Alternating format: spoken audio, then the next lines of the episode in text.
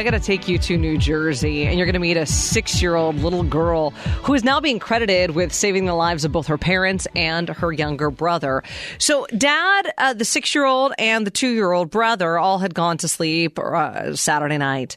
Uh, mom had come home from work and had fallen asleep on the couch. But early, early in the morning, the little girl, Maddie, woke up because her, her throat and, and her nose and her eyes were burning, and that's because the house was on fire.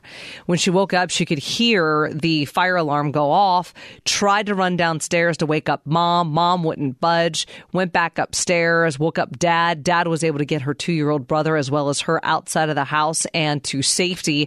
Dad then ran back in the home, was able to wake up his wife and their mother and get her safely outside as well. You have the fire department that obviously responded. The house is pretty much destroyed at this point, and they say that they are, you know, they are proud as well as the entire community and we of this little girl who just did what she, you know, had learned to do and was able to to save her parents and and her little brother. Wow. Wow.